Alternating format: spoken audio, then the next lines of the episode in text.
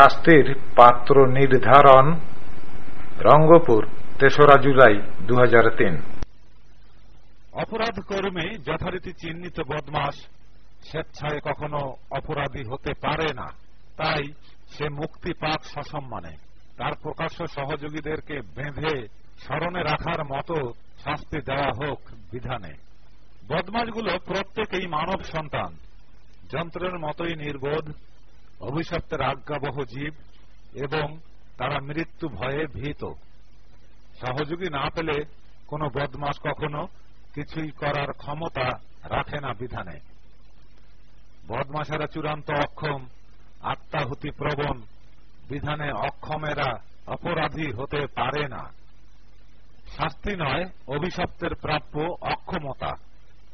বিধানে শাস্তি প্রাপ্য দোষীর।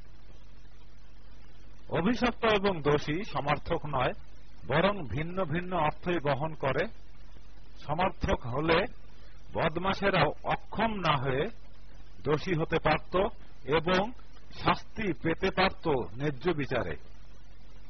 অভিশপ্ত বদমাস অথবা যে কোনো অক্ষম সত্তাকে নিরপেক্ষ বিচারে অপরাধীদের তালিকায় নিলে বিচার বিধান অচল হয়ে যায়। তবে সচেতন স্বাধীন সত্তা মানুষ চাইলেই দোষী হতে পারে।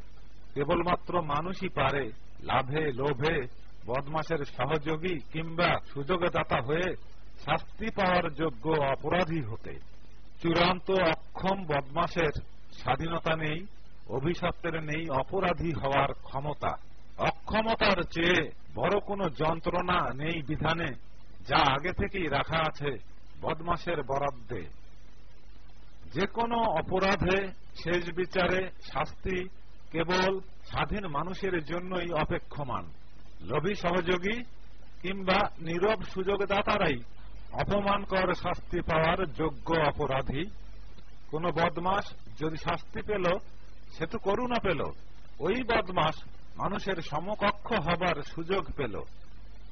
দোষীও নয় নির্দোষ নয়, অক্ষম, অভিশপ্তরা শাস্তি পেয়ে মানুষের সমকক্ষ হলে মানদণ্ডহীনতায় স্বাধীন মানুষ হারাবে শ্রেষ্ঠত্ব বিধান বিকল সব একাকার।